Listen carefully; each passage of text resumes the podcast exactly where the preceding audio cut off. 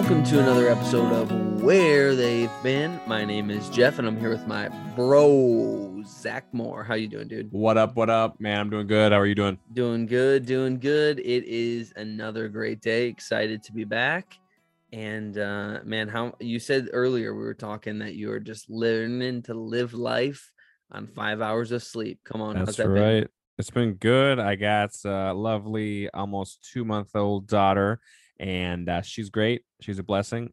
But uh, sleep on five hours, my brain is just thinking, you know what? This is our life now. So Yep. I can basically uh, take a nap anywhere, and everything looks like a pillow. Everything looks like a pillow. Yeah, we should test right. that out and be like, does this look like a pillow? Pineapple. Does this look like a pillow? It's like, of course, it looks like a pillow. It's uh, marshmallows. it's marshmallows. Right, So, exactly. Yeah, those are obvious. Everything looks like a pillow that's pillow shaped. What else is pillow shaped that could look like a pillow? Wow, we could go on that for a while. Sometimes I do, depending on how much I eat. But I'm shh. You look like a pillow? Oh, I see what you're you know saying. because overweight because you're Got it, insecurity got it. I was got like, it I'm sorry, Uh, I'm not sure what you're talking about, but I missed it. But I got the but I'm, I was like, there's a joke in there somewhere. uh, you just gotta find it you just gotta. that's your it. job not mine Oh my goodness. Hey, well, we got an awesome episode for you um, with my good friend Ryan Coster. i think you Talk mean brian Brian Cosner. Coster, exactly. Brian Ryan. Don't call him Brian. He hates it. he'll get mad He It's his actually accent. doesn't like it. We love him. So, without further ado, here's my podcast with Brian Coster. Maybe we can walk that road again. Take a little time to sit and listen.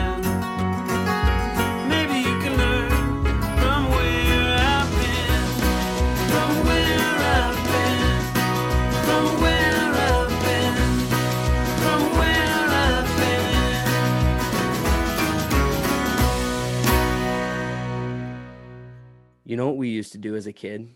And this is just reminding me of my just fat childhood. We used to take a box of Krispy Kremes and we'd put them in the freezer. Have you ever had? I know you've had a hot Krispy Kreme, but have you ever had Oh, a yeah. frozen one? No, I, I Oh. can't say I've ever had. Just ice cold milk in a frozen Krispy Kreme. Dude, can you just- can you give us a play by play of what's what's going on? What's that first bite taste like? What's the texture? I it, how is it how is it different? You know, because there's like fresh, then there's like you know it's been out a while, but Mhm. frozen. I I I I need a I need a picture here. So you can really it, the freshness stays because of the frozenality. That's a word for you. And the freshness stays and then you just bite into it and you feel the freshness, but it's also firm. The fresh and the firm. You know what I mean? Oh, I I'm I'm feeling that. I I, I need a frozen Krispy Kreme donut. Put your Krispy Kremes in the fridge, baby. Come on, somebody. Shut me down. I'm just kidding. That's don't don't shout right now, man. You're gonna wake up wake up the kiddo. I know. Hey, welcome to the first episode that we're ever going to put up on YouTube, Ryan. We're so excited to have you here. You got a very nice homey backdrop, and uh, yeah. we're thankful this for it. This is courtesy of my parents' basement. Got to spend some time with with parents and uh using their using their downstairs tonight. So um we were talking beforehand. I potentially was thinking, you know, this is like the the green screen. hmm But no, this is this is all real here. So you know, real. look look It's how comfy that couch is, huh? It's a real setup for sure. Oh yeah, for sure. Mhm. It's great. Well, so much has happened since the last two times that we recorded. Um, Dude, third time. Third time, bro. little does the rec- people listening now know that we've recorded twice. Once was deleted by me, and then once was given up by me in post because Ryan recorded it in Duluth, Rocky Mountains, and uh, every other word you couldn't hear. So, and while Just the recording, it was just like you couldn't really tell, but you kind of could. And then I'm getting to it, and I'm like, I literally cut out 45 minutes of the hour and 15 minute conversation. So it's like, kind of seems like a, a redo. So definitely Yeah. both both on me. And and in these three times, a lot has changed because I what I was, was. I was single, then I was dating, and now, dude, check it out. I'm married. Crazy. Dude, I know. Third time is the charm. Third time's know, the charm. Third time's Mar- marriage will help me make this a lot better of an interview. Yes. or will. all the practice Or or worse you know sometimes the more you do it the worse you get it's all Or all scripted the practice. That's we're currently reading off of a, a teleprompter Yeah. I wish we were because I'm almost regretting saying fresh and firm at right at this point right now. But hey hey, that that's that's edgy man whoever rates you know podcasts maybe this one is pg-13 Yeah, it is what it is, man. It is what it is. So so much has changed, but you still live in Minnesota, um, which Still is incredible. Mhm. Um, and uh, but you got married. So tell us about Rebecca. Dude, I, I love rebecca she's she's my best friend what can i say uh are you are you want to know a little bit of the the story the details Well, there's I, Or- I think the story of you guys meeting is actually really cool because there's so many like different layers to it. The initial meet and then through all of it. So I think it would be really cool to kind of hear all that. All right, stage one, when we meet. Technically, the first time we ever like interacted was when I was in an interview for the director role at Chi Alpha at the U of M. Right. And she was working with my boss, my director. Um, and so she was in on the meeting. And so that's pretty much like the first time like we ever interacted was like pre and post the interview. So she got to hear my whole life story and all of the interrogating questions, um, which really weren't that bad. It more like tells your story, blah blah blah. But Sure. Sure. um, and then yeah, fast forward. Uh, we had actually. I'm trying to think what year this is. 2018, I think. We actually. She asked me out. So um, she's like, "Hey, would you want to get coffee sometime?" I'm like, "You know what? Let's do it. Let's get some coffee." You know, we didn't go to Nina's. Uh, Because you weren't to- cool enough or no, uh, yeah, I, I don't know. I what place did we go to? Um, Quixotic. Quixotic. ooh.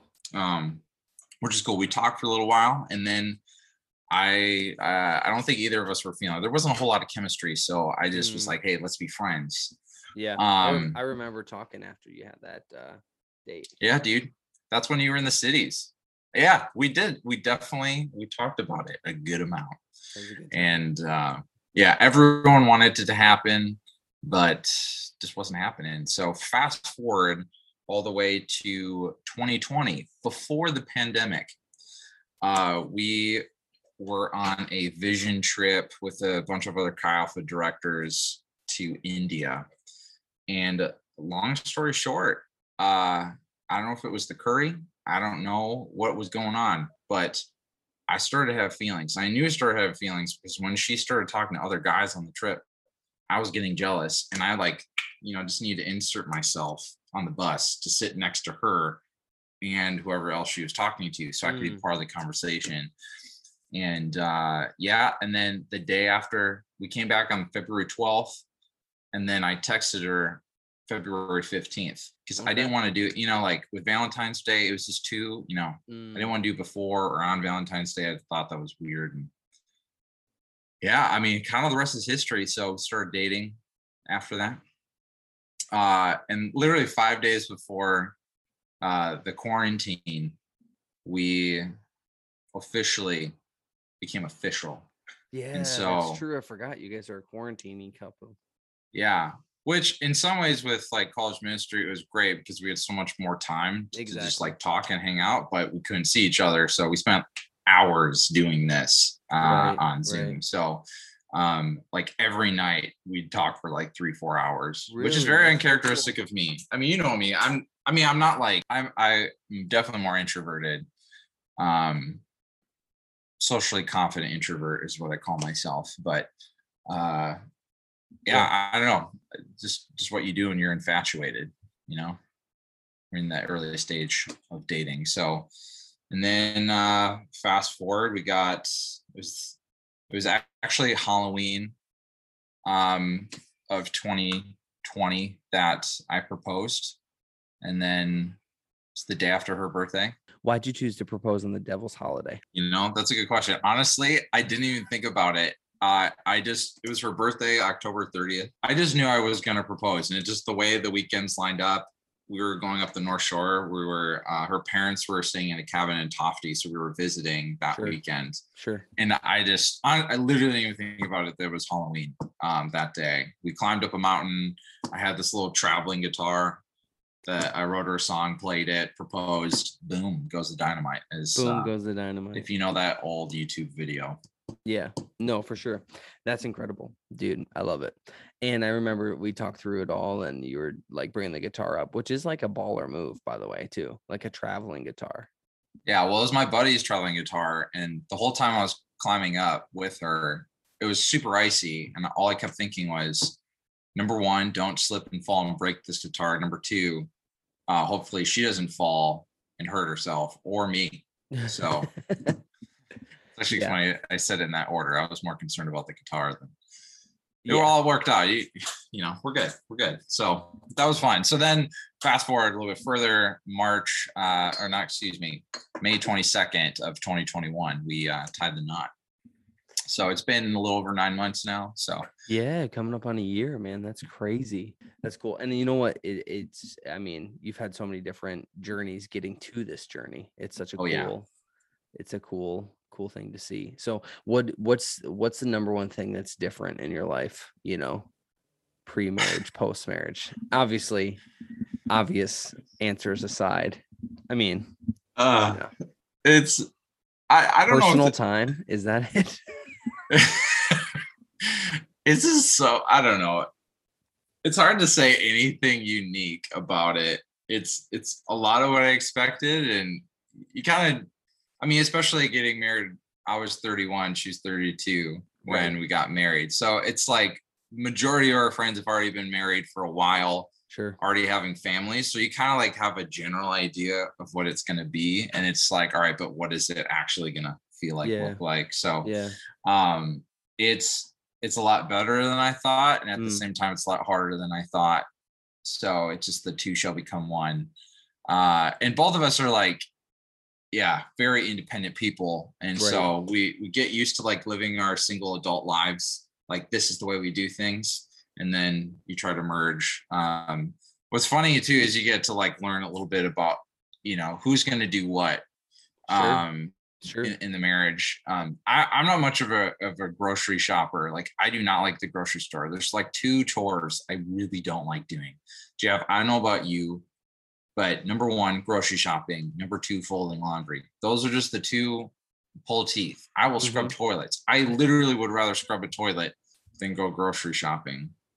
Okay. I'll do it. You know, I've been doing it. Obviously, I'm still alive to this day, so I've had Sure. a grocery shop. You've made But it. for me, I'm just run and gun. I just go into the Aldi because that's where I shop, and I just throw in stuff into the cart. But our very first fight was at a grocery store, right when we came back from our honeymoon. Our first like legit fight that we Sure. laugh at. um, yeah, you she laugh she- at.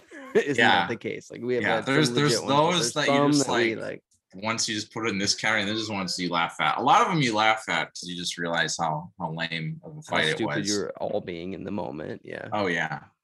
I I go into all that. She's got a list, and I just go in guns blazing, doing what I always do, and I'm stressing her out, and I'm not communicating well. It just it was great. We got our groceries though, so we threw in a pizza after that, and you know, The Mama. Cozzi's. Mama Cozzi's. I I'm not familiar with this. Isn't that the is- pizza at Aldi? Is it? I think so. I don't.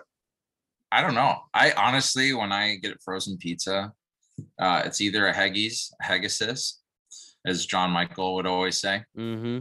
Pegasus. Uh, I do love DiGiorno's. Sounds I love me. Have you had the croissant crust DiGiorno's pizza?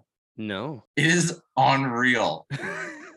Bro, if you're looking for a cheat day, DiGiorno's croissant crust pizza. okay. I alright. thought it was crazy. I thought it was nuts. It's very good. See, the thing is though, like I now like you live in the city of coffee, I feel like, and hipster people, but I live in the city of pizza. So This is true. why Yeah. would I have DiGiorno when I can have Giordano's, Lou Malnati's, Aurelio's, Palermo's, every other O's? But even if that's the case, don't you just like in your freezer right now, don't you have a frozen pizza? Uh, no. So it lit- is- okay, is the Actually, the- Chicago Pride like is frozen pizza just like kind of taboo in Chicago because you can go and get it's like the land of pizza, deep dish. Yeah, I mean it's not even the deep dish. So there's like two different types of Chicago pizza. There's the thick crust pizza, and that's like the Giordano's, right? Like the ones that you know, or the Lou Malnati's. But then there's also like the really, really thin crust pizza, which you can get in the inner city and some other places. And both are phenomenal. Both are kind of you gotta feel it out. You know what I mean? Like if you want to like eat one slice and then feel like you got a oh. lactose shot of overload, like you get the thick crust. Or if you want to eat like 75 slices, you get the like little teeny like cracker ones and you feel Dude, great about like life. Jack's Pizza, man. Oh yeah. But but okay, but you're you're like if you're in the burbs of Chicago, like I, I'm assuming they don't have just like you know the local like awesome pizzeria. Like Yeah, there's a Palermo's a mile from my house, a Giordano's 2.5, a Lou Malnati's 2.4, I- and Aurelio's 1.2. I'm just really trying to get you to say that you eat frozen pizza. I would eat frozen pizza for sure. I just don't because I have all these pizza places. Like we have pizza in our fridge right now. It's just leftover pizza from this weekend when we went out to pizza. Yeah, I'm gonna go on this rant just a little bit longer. I have a thought. So n- no one no one would say that a frozen pizza is better than like a Giordano's, you know, No, like an actual pizzeria, right? but there's just something it's like different. It's but there's something distinct. Like you just want a frozen pizza. You just love the taste of a frozen pizza.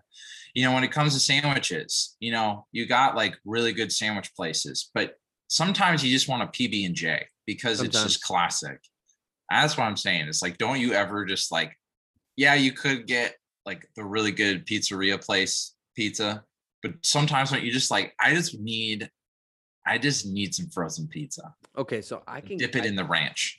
I can go with you on this, but I don't know if I can go with you it on pizza. So I can go with you it on like tacos, right? Like like there's something about authentic Mexican food, but then there's just something about the diarrhea that Taco Bell produces. You, you would, you would totally bring it there. You were waiting for this. You've been thinking this whole time. I'm talking about frozen Mm. pizza. You're waiting to talk about. You're, you're waiting to talk this about some hat is diarrhea. killing my head right now. Dude, What? take it off, bro. I'm wait. Yes, no, because like yeah, I think about that with pizza, but I don't really think about it with, um, or I don't think about it with pizza. Excuse me. I think about it with other foods though. Okay. Okay. So pretty much any other food. Pizza's a mainstay. Okay. Then here's the question. But I would Chica- eat- if like someone's having a piece of Jack's, you doing I'm doing it. But here's here's a new development. I throw red hot sauce or Cholula on everything now. Dude. Yeah, bro. Dude, I this gets into a whole another thing about hot sauces. Bring it in. Bring Um, it on. Let's let's I- create a new segment. Let's See, just create a new problem though, segment. because like now that I see the video, I'm literally balding right here. You see this? From this, I mean, Oh, this, is- bro. this is I- flat out. I, I keep feeling my hairline just creep up every little bit every year. It just thins out just a little bit, a little bit right here. All right. Uh, Rebecca is just always talking about how I'm starting to get little just gray hairs like on Oh, the side no. here. It's it's yeah, I'm very thankful, you know. What I- what I can say is seeing you on Zoom before you were married and after, you have more gray hair. So obviously, there's only one common denominator: Dude, just the happy stress of my life. the happy Just- stress of the there's great stress. There's good stress and there's bad stress. I have a lot of good stress in my life. No go on the it's hot all sauce. good. I want to hear this hot sauce hot take. So what's funny is I do love hot sauces. I over the like right before the pandemic and then through quarantine, I got hooked on the YouTube like show Hot Ones. Dude, Where the guy is invites- incredible. Yeah, the guy invites like celebrities, asks them a bunch of questions to eat hotter and hotter wings. And I don't I it was awesome. I like Okay, I watched just so say many. One thing you remind me of the host so much. Like you, and I do? are like the same. Like you guys have like incredible questions, like your mannerisms. Like I could see you like for real. Now, oh, we should, should- do you should, should do do a Minnesota hot ones or something. Oh, I was Never gonna mind. say Go we ahead. Should do a mean to cut you off. special segment you and I should do a special segment where we do hot ones. Okay. Yeah. No, I got more on that, but I didn't mean to cut you off. Go ahead. Go. I got more on it. Though. I'm just I'm just saying. But here's the thing, I love like a variety of hot sauces and Mhm. all their flavors. But there's just something about like a red hot that you just throw on everything. I don't know what it is. I love it. I like love me some red hot. Throw it on my pizza, throw it on my burrito, throw Oh, it yeah. on my tacos, throw it on pretty much eggs, anything. Eggs. Like oh yeah, it is everything. it is the ketchup of hot sauces. it It is. goes uh, uh, on everything. So what's your order? What's your hot sauce order? Like if you had to name the top, like what's I feel like the big ones are like Reds, you got Cholula, you got Louisiana. What are the other hot sauces out there? Oh, what's the one I just bought? Uh, That's it's not a red hot. It's a little different, but you see it in every restaurant. It starts with a T. Ah, the the logo is a guy. Oh, the hand. you ah, sure I it's not can't- Cholula. no, it is not Cholula. I cannot. I cannot. But. I think I know what you're remember talking for about. life It's of kind of me. like greenish. no. Oh, It's yeah, clear bottle, white label, okay. red. So let's just say of the big three, right? Which is like Red Hot, Cholula, and Louisiana. For you, it's just Red Hot all day long. Yeah, this past year I got into red hot. Although I do not like buffalo like sauce as a whole. Really? Like rent like wings, just straight up. I don't like it. They I had went to Applebee's too much, got the wings in high school, Yeah. and now I'm burned out on buffalo sauce. Yeah. Well, you could also be burned out on Applebee's wings because they suck. They do. They they're they they you want them to be crispy. Oh they're yeah. not. So we just It's- recently made shout out Meat Church, sponsor of this podcast. No, I'm just kidding. But um Meat Church is this YouTube channel and this guy makes a bunch of stuff. And so Meat do like M E A T church. Yep, Meat Church. And he's in Texas and he does all these things, right? So he just did how to make crispy wings with your pellet smoker. So I have a pellet smoker. Abby got it for me last year. It was like the greatest awesome. gift ever. She like Yeah. That's one of the things uh, you're talking about stress in marriage to kind of bring it full circle. One of the things that's stressful in my marriage is my wife is an absolutely unbelievable gift giver and I suck.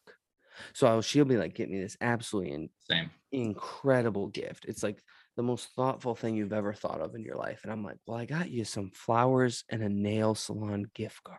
You know what I mean?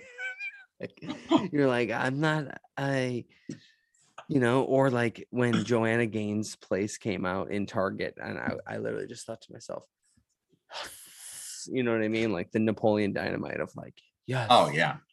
You know, so like every year in Christmas, I'm just like walking through there, like, let's go, let's go. You know, anyways, Yeah. but so she got me the pellet smoker, so I use it. Yeah. We use it all the time. We've done ribs, we've done brisket, we've done chicken, we've done everything. So we recently did chicken wings. Like you can buy the little drumlets and the little flats from Walmart. Actually, is where we where we got them. And um and so we defrosted them. I st- you know I used meat church, and um I starched them up. I starched them up, and let them sit out and then I seasoned them, put them on the smoker at 350 for 20 minutes, and then I deep fried them. Which, fun fact, don't ever cover a deep fry pan because it like blows up. We found that out as Hudson was screaming, running out of the room, thinking there's a grease fire. Good thing he watches a lot of Fireman Sam on the weekends. That's good. That's good. So he knew that we have to put it out with foam, not water. That's what he told me. So That's good. anyway, I, I did not have that knowledge ready and available like your son. So that's good. That's good. yeah, who knew? Fireman Sam taught him that. So, son. anyways, so but they were incredible. They were crispy. So that was my extremely long story to tell you that I'm better than Applebee's at making wings because I made them crispy. Thank you to Meat Church YouTube channel. I- I will also have to say thank you as well for the air fryer as a as a wedding gift. Oh yeah, So we use it all the time and it makes it makes things crispy. It's great. So dude. Yeah, that's true. Um, we just recently got one, and I I hate fries at home. Like I never like fries in the oven, but in the air fryer, it's way better. unbelievable. yeah, unbelievable. it's significantly better. So Yeah. Yeah. thank you Anyways. for upgrading dude all no food. no thanks necessary just love but we should bring it back to um, um, a point Yeah. that that uh, is here um so things getting better and worse or harder and uh, i mean this is a bad segue here. We're gonna get through this though i believe.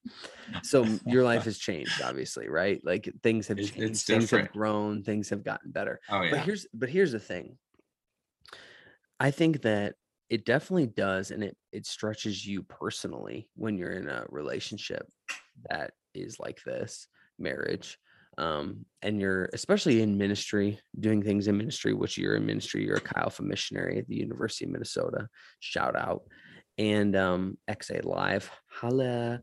But all of that comes into play. I feel like there's a lot of different things that can be stretched especially as you learn like rhythms of life. And do you feel like this has stretched your relationship with your ministry being married? Or do you feel like it's like in any specific ways Sure. I mean, I think just the the sheer fact of like Rebecca on the team, sure um, that's relatively been the same for the past several years. So we really haven't had any like major changes on our team. We're we're a team of six, um, and so mo most of the team has been with me for a long while. Um, and so, but you know, Rebecca, she was working in Chi Alpha in Duluth. Um, that's like where she grew up. And so coming down to the cities, well, she's like, she even grew up in Chi Alpha. Her parents were Chi Alpha pastors, so she totally gets the Chi Alpha world.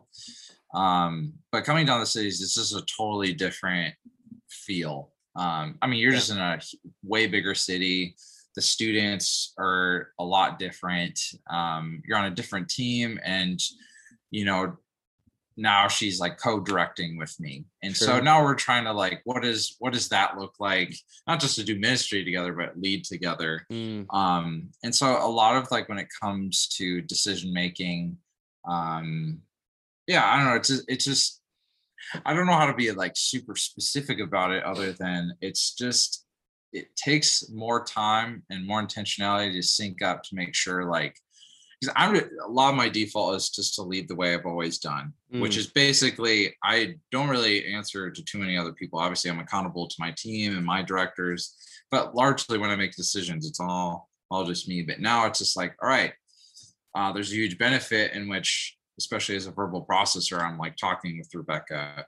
But now it's also like having her process with me and she sharing her thoughts. And I, I think overall, it's been very much a net positive um because i think the biggest thing about being a single pastor for a long time is my the hardest thing for me was i would come home at night and i'd have like no one to share ministry with like no one to share like the highs with no one to share the lows with and so um it really has been in a lot of ways ministries felt way more fulfilling just because i have someone to like share that with. And that would be like regardless if she was in ministry like she is right now with me or not. Like i just just to have someone to share the highs and lows with. And for so sure.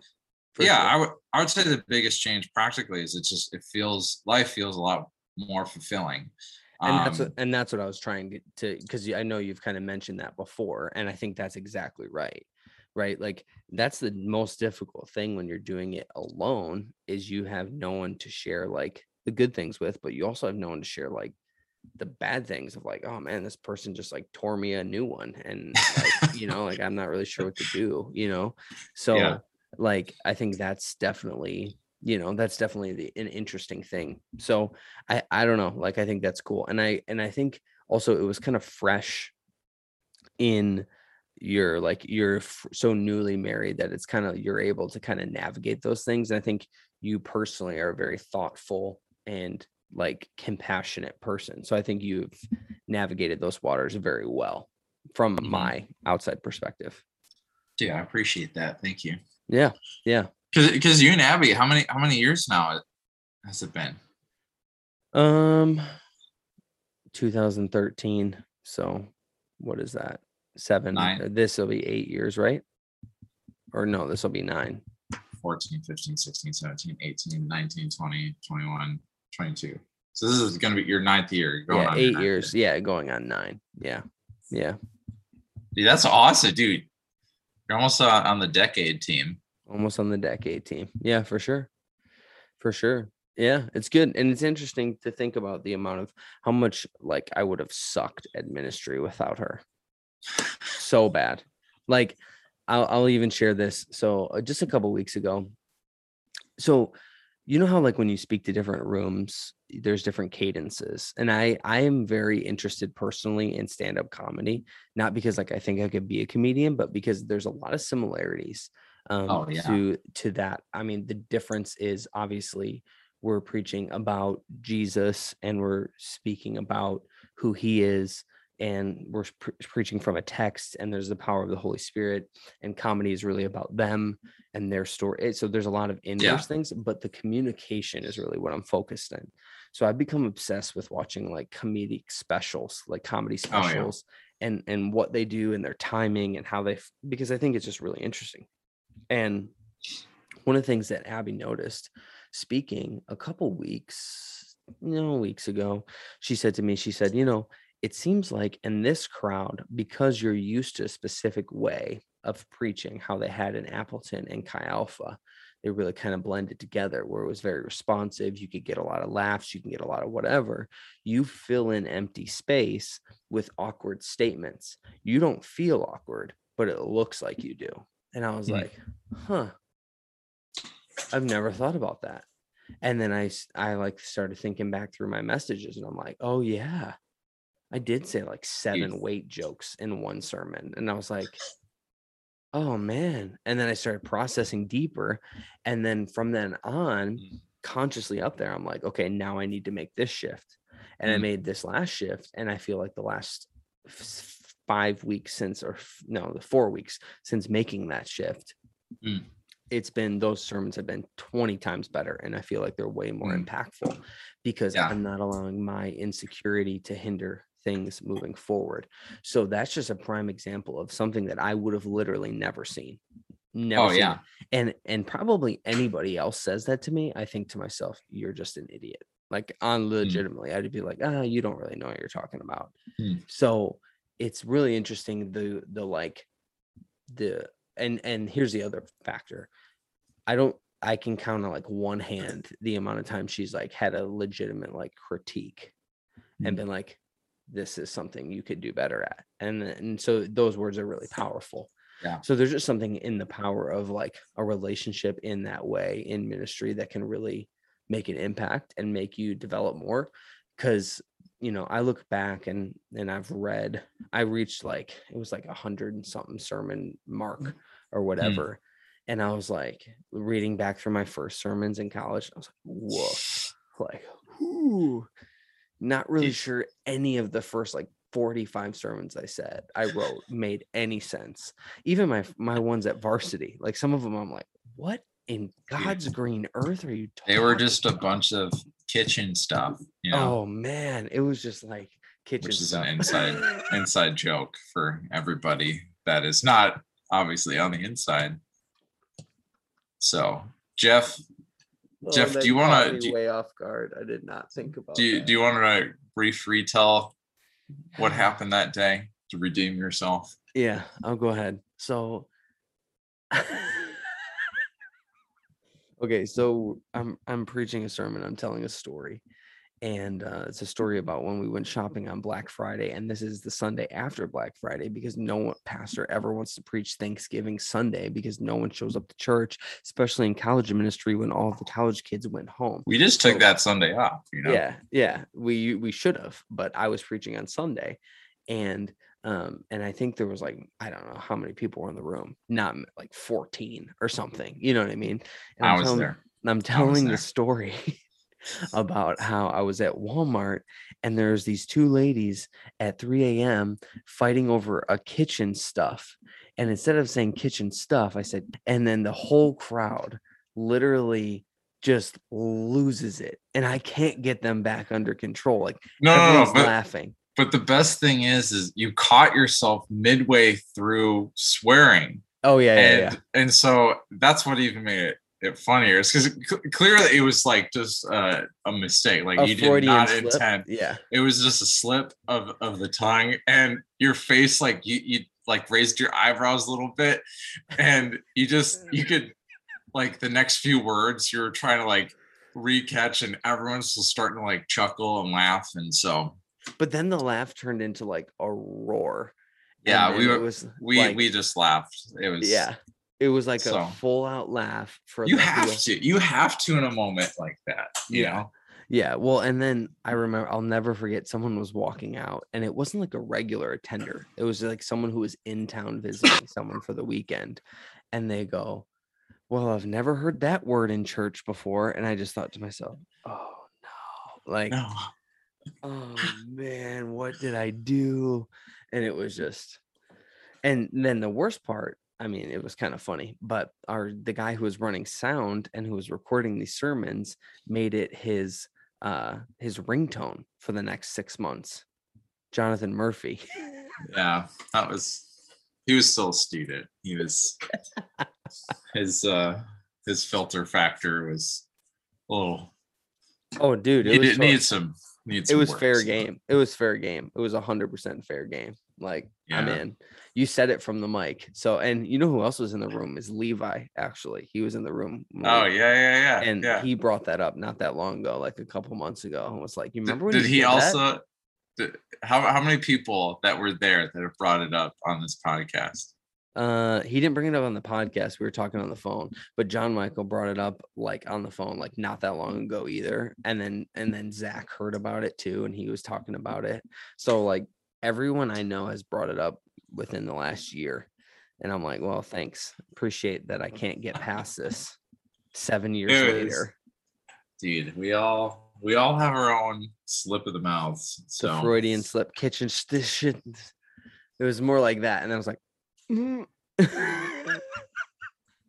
so yeah, it was good. It was funny. It was it, good it was you gotta laugh at yourself you gotta laugh at gotta yourself. laugh. i mean i'll tell you i'll tell a story that was a little funnier than that one my first sermon ever i said i was Oh, talking yeah. about peter and i said Dude, oh, this is such a funny story. Didn't you not share this in a sermon as well? i think i did yeah Like, I mean, like use this as an example in This- another sermon. this is an example. Yeah, you gotta. Okay, just tell the story. Just tell the story. I'm sorry. First, no, no, no. My first sermon ever. I've never preached before in my life. I have no idea what I'm doing. It's before I went to college. It just kind of got a shot, and um, and you know, I don't even remember how it went.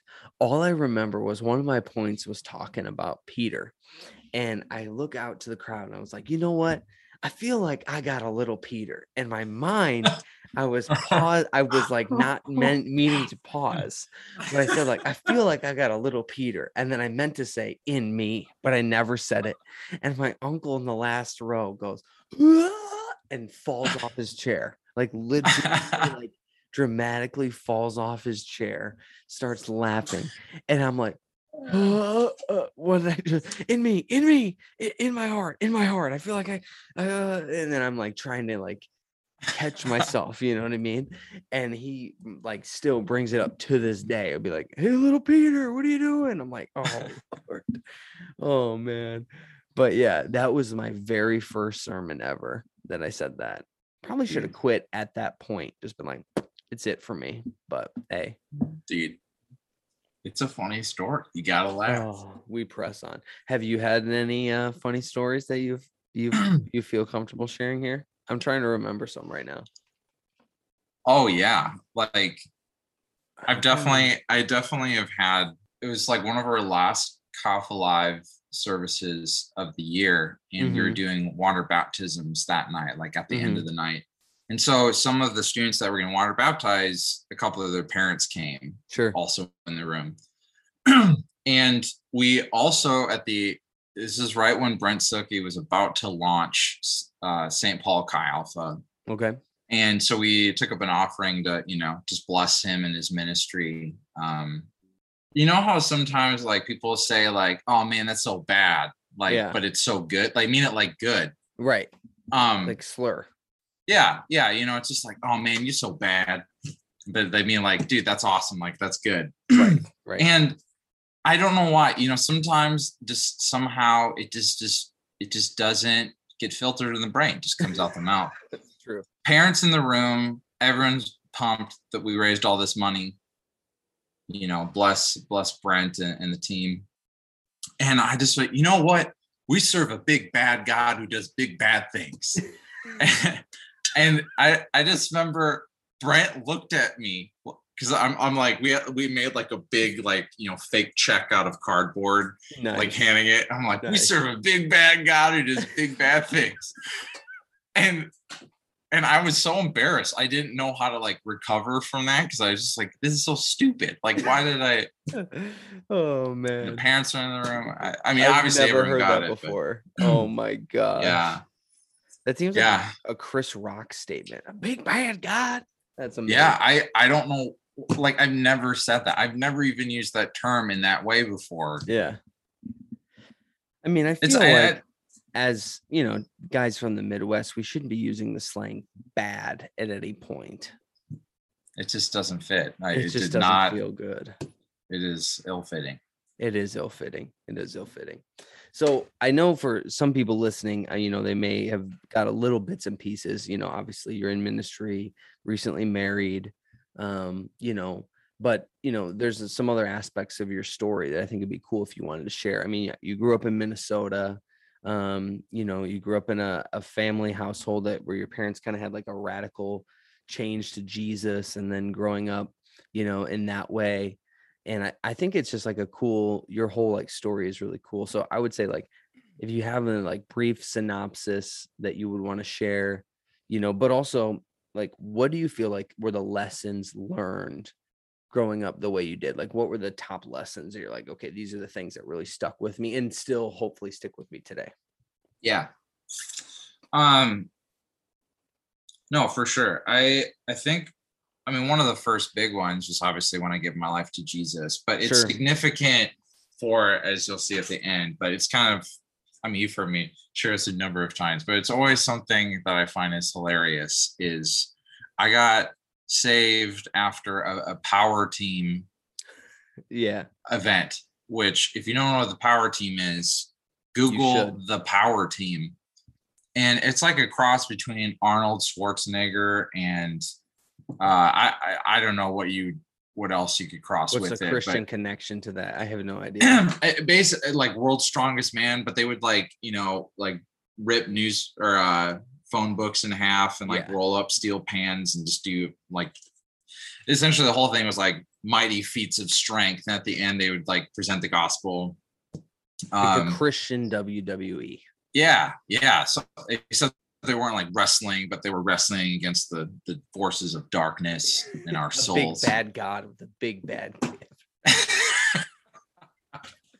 touche, too touche. Uh, anyways, they they give the gospel presentation. I'm eight years old at the time. I'm third grade, and it was the first moment I remember. I didn't realize it was the Holy Spirit at the time, but I just like knew I needed to go up and receive Jesus in my life.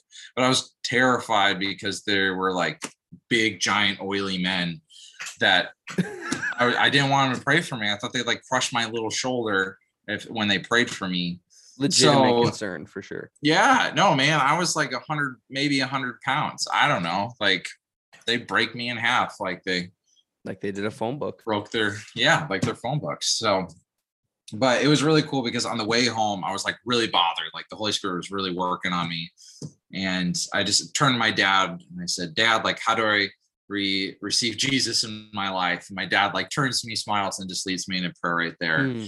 Um, and I think So what was, cool. re- yeah, what's so so cool about it is, um, you know, I, I think for a lot, especially the life of believer, and especially in ministry, is to have like receive Jesus in a relational way. Like, obviously, so many people have been impacted by services and events, and you know, uh, gospel presentations from the stage. That's amazing. But I think for me, like to have my dad do it um like there For with me and lead me is just like such an important thing i think especially for college ministry it's just that's made a huge mark because i want to be there with students along the way kind of like on their journey their car ride through life like i'm Yeah. there with them for those like formative moments um and so i'm very thankful i got to share that with my dad um yeah it's super cool yeah it, I, I think another big lesson came into an, another like critical time whether I was gonna like keep my faith or not, and when I came into college. And Hmm. when I came uh, to the University of Minnesota, I was studying kinesiology. My whole goal was to be a physical therapist. That was my life dream.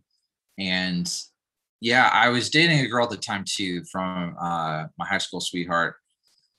Uh, but yeah, or very early on, I I really had a crisis of faith. Um, Hmm. Well, I gave my life to Jesus, and I had grew up in an awesome church with an awesome family. Um, my faith was only like uh, as good as those around me. It was Mm. never like you know, it's kind of typical. Like I was just in a culture of faith, but I never really wrestled with the implications of my faith as I got older. So I got to college, I was around like no Christians. Um, yeah, and long story short, my girlfriend broke up with me. I felt alone. Like I really started having doubts about my faith that I had no good answers to. I had no idea where to run to. Um, and yeah, so I just really fell into some pretty bad depression uh, to the point Mm. where I was really starting to have suicidal thoughts. Um, it just like escalated very quickly for me. Um, and really, what was probably one of the more pivotal points in my life was it was a Friday night in October, late in October, my fall semester of my first year. And I was sitting in my dorm room and I really was starting to contemplate like, if I'm going to kill myself, how would I do it? And so I saw my life in one of three directions. I said, um, well, I could kill myself. Um, but uh, depression and um, has been a part of my family and some close friends, and just watching them try to. I've had a couple of people close to me in my life up to that point try to take their own life, um, and I just like I thank God unsuccessfully, but um, I just saw the heartache of it, and it just was like I, I can't do that. Like I Mm. like maybe my last resort, but what are my other options? My second option I that rolled through my head was, well, what if what if I just go and part of my brains out, just numb, Yeah. do whatever I can to numb this feeling. Um uh but the, the college party scene was never like I never felt like I fit in there. Like I'd gone to a handful of like college parties early on just to try it out Sure. and I just had terrible time, like just a terrible time. And like I mentioned earlier, I'm an introvert. I'm a socially confident introvert. I love being around people, but my word, like my ideal Friday night is get a few friends over and you watch a movie because then you get to enjoy the warmth of relationship without having to talk to them. So, which is ironic that we're spending this whole time talking to each Yeah, other. yeah. So, um, but I, I, love you. This is great. This is fun um but yeah i just was like i don't know like the college party scene just but whatever it- whatever would numb the pain and Sure. so Just an escape. uh, whatever. yeah just an escape and Hmm. then the third thought rolled through my head of like what if i took my faith seriously? This whole thing i declared my whole life that i was a christian like what if i took that seriously? And it was like really hard in that moment because i just felt so full of shame like Sure. my mind christians don't get depressed. In my mind like christians don't i was like severely addicted to pornography at the time. It's just the way i coped um a lot um and i just felt so full of shame at the moment and yeah it was there's like that still small voice inside of me that i just heard god speak very clearly but just Mm. you're my son i love you like i'll have you and yeah i it wasn't even really an emotional moment i just was like well god like I guess I'm going all in. I'm going to recommit my life. Like I'm going to really try to take this seriously. And I kind of said this was like, well, if it doesn't work out, I have option two, and if it doesn't work out, I have the third option. And yeah, honestly, for that moment, like I mean, it was hard. I still wrestle with a lot with depression and loneliness, but probably the the second big lesson I learned in my life was God put me. Uh, I was actually part of a different campus ministry before I was in Chi Alpha, but it was in that campus ministry that I met a group of guys uh, that became my some of my best friends to this day. Hmm. Um, which I ended up living with in a house. There was ten of us. Um, those other guys are just very near and dear to my life, and Yeah. I, you know, just the power of community. Of I had a lot of friends, but friends that like really were serious about Jesus, and I had never seen guys love Jesus and pursue Him the way they did, and just like ignited a fire in me yeah. um a lot yeah and i met a, a dear mentor and spiritual father, uh, and Jeff Ballantyne, the great one. The great one. Um, yeah, which I'm going to see later this week. I'm going to San Diego, spend a week with him. It's So be cool. sweet. Get I gotta get in the sun. I gotta get out of the Midwest. Get some vitamin D. Get some vitamin D. The supplements they only go so far. You gotta get the real thing. Yeah. So, yeah, I would say just the importance of community and doing it with people that are just hungry for Jesus. It man, it really. I knew nothing too. I was like, yeah, as far as like even biblical knowledge, I don't know. I couldn't explain my faith, but I knew I loved Jesus, and I was around people that really fired me up. Until I met Jeff Ballantyne, he's like, man, we gotta we gotta get you reading the Bible and loving God's word. And he really taught me how to love God's word. Mm. Um, we met every single week. We did scripture memory. We would just read through passages and study them. And um, he and if if you know Jeff Ballantyne, you do. You just know how much he just like loves God's word. He just gets so excited. He's the youngest old person I've ever met. Yeah. Yeah. So um yeah, he just put just a passion to study and enjoy God's word. Um so I was Man, like that was huge, just yeah. the importance of people in part For of the sure. faith journey. Yeah, I think in that both of those things you said, like it's all relational, right? Yeah. Which is so interesting. Like you you touched on a little bit of like that you're an introvert, but everything that happened was so relational Oh yeah. in that that aspect. But yeah, no, that's super powerful. And the, Yeah. you know, like the fact that you were able to I don't know, list out those things. Um, I mean, I've heard you share that from the stage and stuff before, but it still always like strikes me as Mhm. like, wow, because I mean, I don't know if that's the tr- way that I would have went. You know what I mean? Like, I probably would have been like, ah, let's go party. You know, like, and because personal experience, that's what I did do. So, um, you know, I, I think like that's a brave, bold decision is to step into it, and then, you know, I feel like God honored it by surrounding you with that incredible community, and then people like Jeff. And if Yeah. we could be, if we could all be like Jeff Ballantyne, like, yeah, you're right. Like, he's the youngest old guy I've ever met. Right? Like, he's like the coolest guy ever. But Yeah. it's probably my guess is it's his passion for God's word that really actually fuels his kindness and his gentleness and his just you Oh, want yeah. like he's a guy that you would want to be around over anybody. Like that's Oh, yeah. how I think about it. Oh, totally. And it's one of those simple truths, and it's so easy to overlook. Um, but really, when it comes down to it, and you really see how they're simple truths because they're just so true.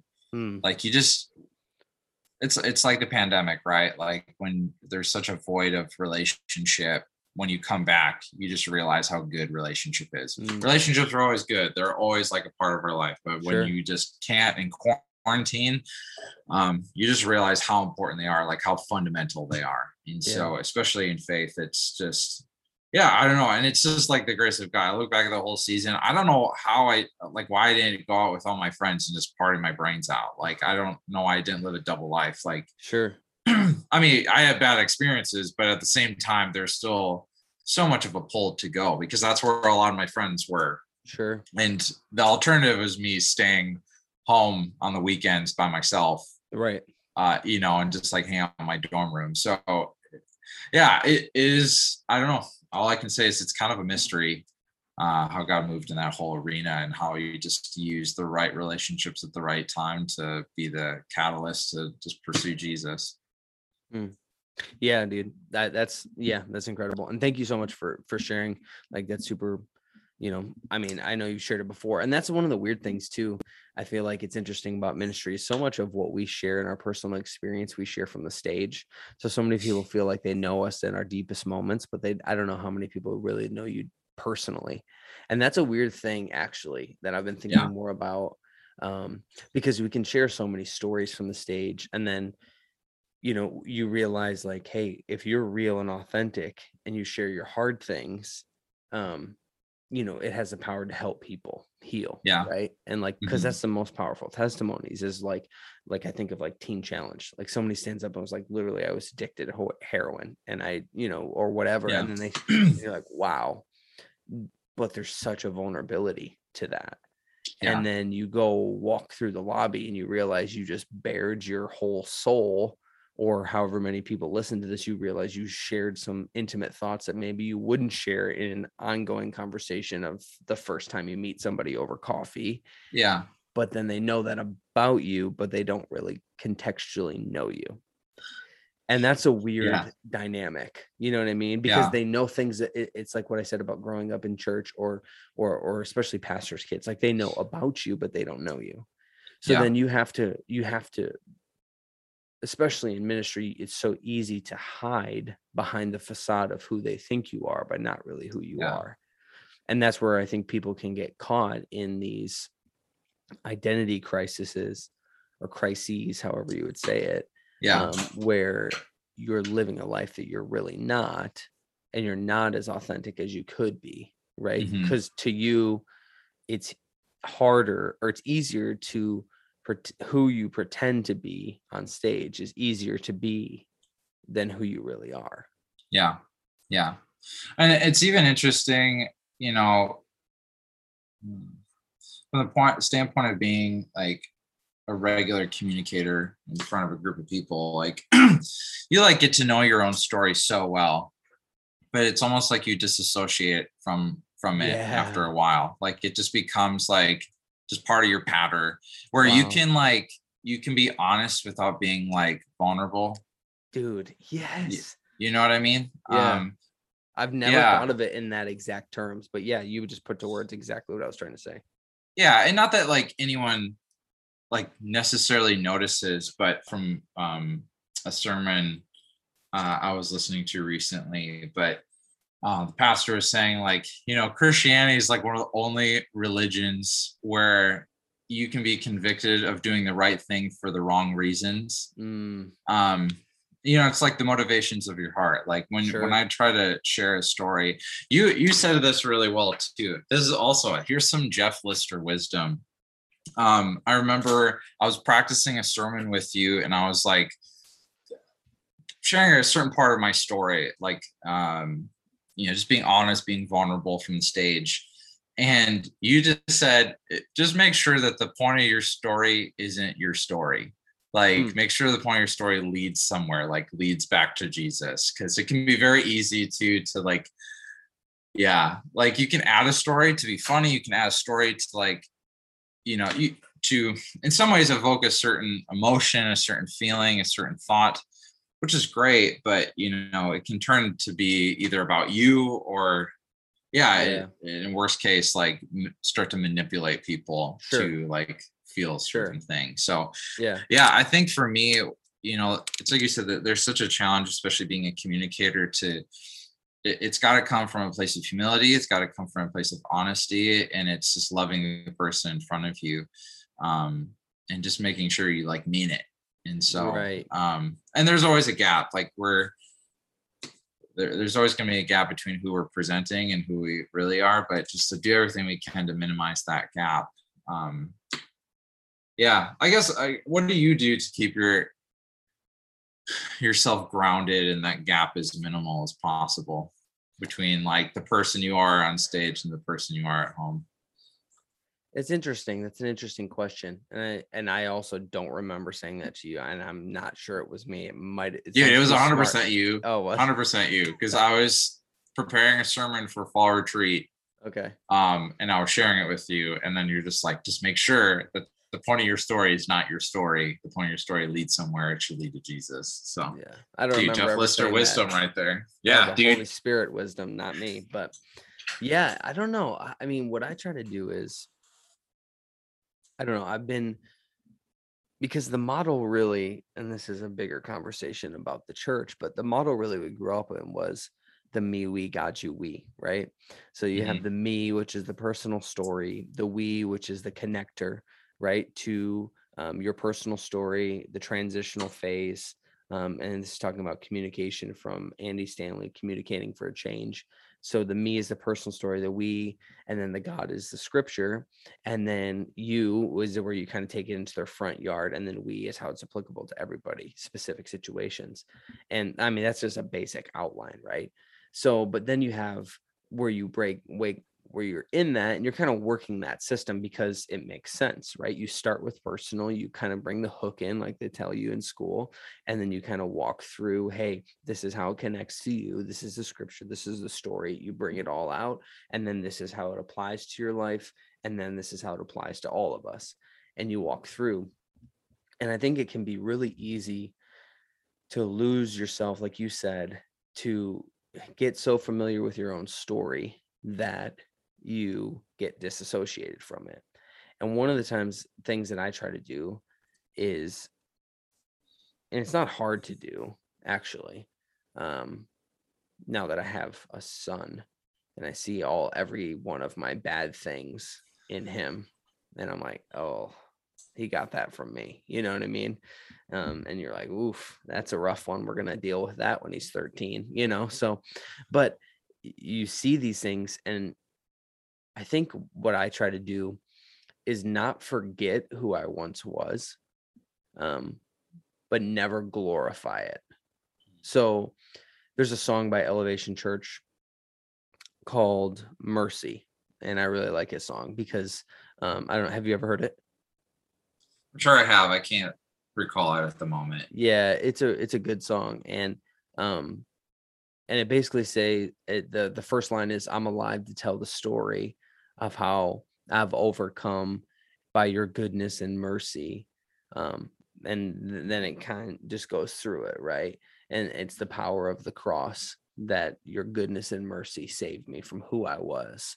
And and really like that song is powerful.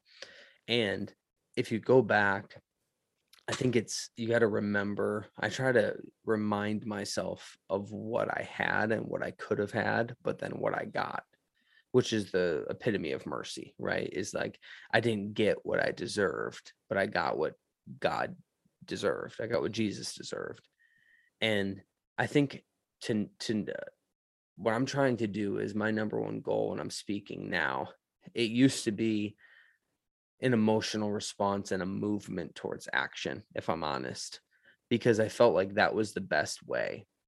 But now it's more of I want a deepening of a relationship with God, and if there is no relationship of God with God, I want there to be such an interest in that the possibility of relationship with God could be life changing, that you begin to take steps to take a relationship with God forward. If that makes any sense. Oh, totally. Yeah. Well, and it, it you know, it's just like the idea of repentance of you're not just turning from something, you're turning towards something. Right, And right. what you're, you know, it's kindness leads us to repentance. There's just like this, you know, repentance. Yeah, it's such a joyful act throughout scripture. Like it's Right. it's it's really the epitome of so much. And so the the idea of I think for a lot of my life too, growing up in the church, you know, you can be so sin focused where you're like, I need to turn from this, I need to turn from mm. this.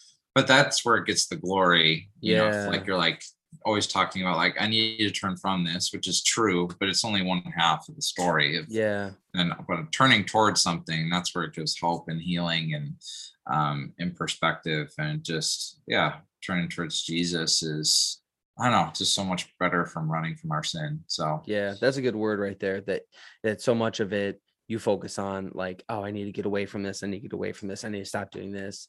Especially when you're like obviously doing it, you know, in these younger stages. yeah, And then you get better at hiding it from yourself when you're older and older, you know. Yeah. And then you have to you have to, you know, uncover those things. You're like, oh man, I have a lot of bitterness or I have a lot of oh yeah, unforgiveness and, and you have to uncover those things then you have to be like okay I, you know it's not focusing on the sin but it's focusing on jesus and right, turning to him. That, that's a really good that's a powerful statement right there. Yeah and and i see it all the more now that i'm married. You Yeah. just you can't hide the person you are at home and yes. the i think god you know god's grace is spelt rebecca for me right now because Yeah. she's constantly challenging my motivations and my behaviors that it's just so easy to just yeah well, and you've just become okay with them and that's Yeah. the hardest part is like you don't you're just cool with it because it's just you and it, even if it's just you and your thought life even when you're married you're like okay when i'm on my drive and someone cuts me off and i just let a mother effer out you know like it, i'm cool with it because it's me Yeah. and then you know your wife's in the car and she's like what in the and you're like what this is what i do when i drive and then you hear yourself say that and you're like what this is what i do when i drive you know like just Yeah. just an example not from real life experience though Never. No, that's hypothetical, especially for you, Jeff. That is knowing you, that is extremely Yes. hypothetical. Yes. No no i i think that's good. Yeah man it's turning turning from from sin into jesus and i think that's it but i want to ask you like what do you think would be your tips to, to if someone's listening to this and they're listening to like okay i'm cool i get it jesus is good how would i live a better story though? Like one of the things we're focusing on especially in this podcast now is we got a, a little mission statement which is hey we want to tell stories so you can live a better one right? That's our Mm. whole idea. So the story of ryan is a story of a kid who grew up in church who grew up knowing jesus and then had to make a decision of hey am i really going to do this or am i not? Um, fighting through personal struggles and fighting through so many different things he decided hey i'm going to do this. Um, so if someone else is in that decision point, am I really going to do this or am I not? Or should I do this or should I not? You know, are there any things where you're like, hey, these are the things that really help me beyond the nuggets we talked before? Um, but just like, hey, I'm trying to live a better story each and every day of how can I follow Jesus more or how can I become just uh, someone who is more full of grace and peace and and all of the things that encompass what the gospel truly means. And I know that's a loaded question. So, Yeah, that is that is a very large and loaded question. I, I think about just doing things consistently. I guess where my mind is just being drawn is I just go back to my parents. Like they're some of the most faithful, consistent people mm, in my life. And and I think about what I've learned a lot in college ministry, which is it's like a fast moving stream. People come in and out of your life so so quickly. Not to mention just like the cultural shifts that happen so quickly. sure. You know, you know, I kind of picture myself like like yeah, the boulder in the middle of the river that is just there and is trying to be constant. You know, I, I think about um, Jeff Ballantyne, who's been in college ministry for over 30 years. I think of some other Chi Alpha mentors who've been in Chi Alpha for 20 plus, 30 plus years. Yeah, and I I a long just see that the fruit of their life is just so consistent. Mm, And I'm just thankful for that. And I, you know, um, there's Paul's words, I think, I think it's in First Corinthians where he talks about, you know, you had many tutors, but you haven't had many um, you know, mothers and fathers in the faith, mm, which I become one to you because of the the gospel of Jesus Christ. And so I, I think of myself a lot like that. Like I love I love the title of pastor, just not in the sense of like, you know, in a self-seeking sense, but I think a better title that I better define myself in ministry is just I just want to be a father. mm, Um, you know, I think about the difference between a teacher and a father. Like, uh, like a teacher growing up, like I had a lot of awesome teachers uh, throughout my life. Um, sure. and they were great like they inspired me to learn they challenged me they you know they pushed me to be a better student but at the end of the day you know they went home i went home. They weren't really like there but my parents were. My parents were the ones that like helped me through my schoolwork. My parents were there helped me through the highs and lows of navigating all the different grades and stages of life. And that's that's where a lot of the transformation is. It's Mm. just the the people that are there for you consistently. And so it, it i think for me the, the type of life that i want to live for other people is one of a lot of consistency Yeah.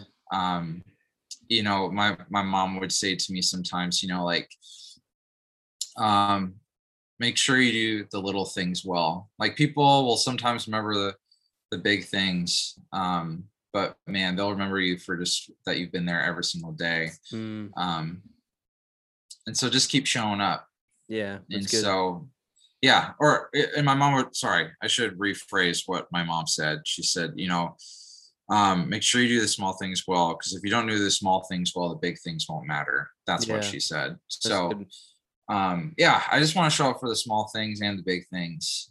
And so for every student that I come across, I just know that like I love teaching, I love preaching, but it's not my sermons aren't going to change them. It's just me being a part of their life consistently and Yeah. just, you know, why Paul says, imitate me as I imitate Christ. And hopefully my life with Jesus and how I abide with him, they can see that life and it spurs them on to, yeah, a life, a life with Jesus as well. So I would say in one word, um, yeah, just consistency. Yeah. Yeah, dude. That's good. I love that. I think you hit on like so many different avenues that you could take from that, you know what I mean? Like consistency and family and relationships and work and just everything that you hit on in there. But overarching theme is just like, hey, if you're gonna choose something, like be consistent at it, you know, like Yeah. and and that, like you said, if you could if you're tweeting this, it's like consistency is what brings transformation. Like that's Yeah. exactly what you said, right? Like Yeah. that's what's bringing transformation in people's lives is when you're consistently there. Mhm. Because that's the you, you can't see someone change if you're not there. So that's a good word right there, man. I love it, Yeah. That's fire. Dude. Yeah, bro. dude. Thank you, mom and dad. Thank you, mom and dad. That comes full circle because I'm in their basement right now. So yes. Come on, it does come full circle. I appreciate it. mom Dude. and pop Coster. Mom and pop, they are good. The greatest mustache you've ever seen on that side of the Hudson River. Come on. this is true. Just dad has a over the Hudson in mustache. Maplewood. Maplewood, Maplewood. Maplewood. That's where you got bad God. You're like Maplewood. He's a bad guy in a bad place. Come on, and a bad believer. Oh man, somebody Uh, just I- got hit right now. No, I'm just kidding. I'm just glad college ministry is a fast moving river because that just quickly passes on and out the door, never to be remembered, only by me. So I'm And glad I could relive it ag- Yeah. again. And now some others on the that I'll tell you.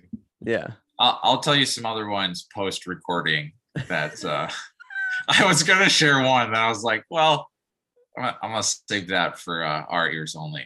Well, I shared my two most embarrassing ones when I said kitchen swear word, and then also when I said I have a little Peter in a sermon. So hey, Yeah. it is what it is, man. Hey, I appreciate your honesty and vulnerability right there. You know, they're on the interweb somewhere. So to live on a server all past when humanity is extinct because of apparently global warming or whatever else is happening. So it is what it is, man.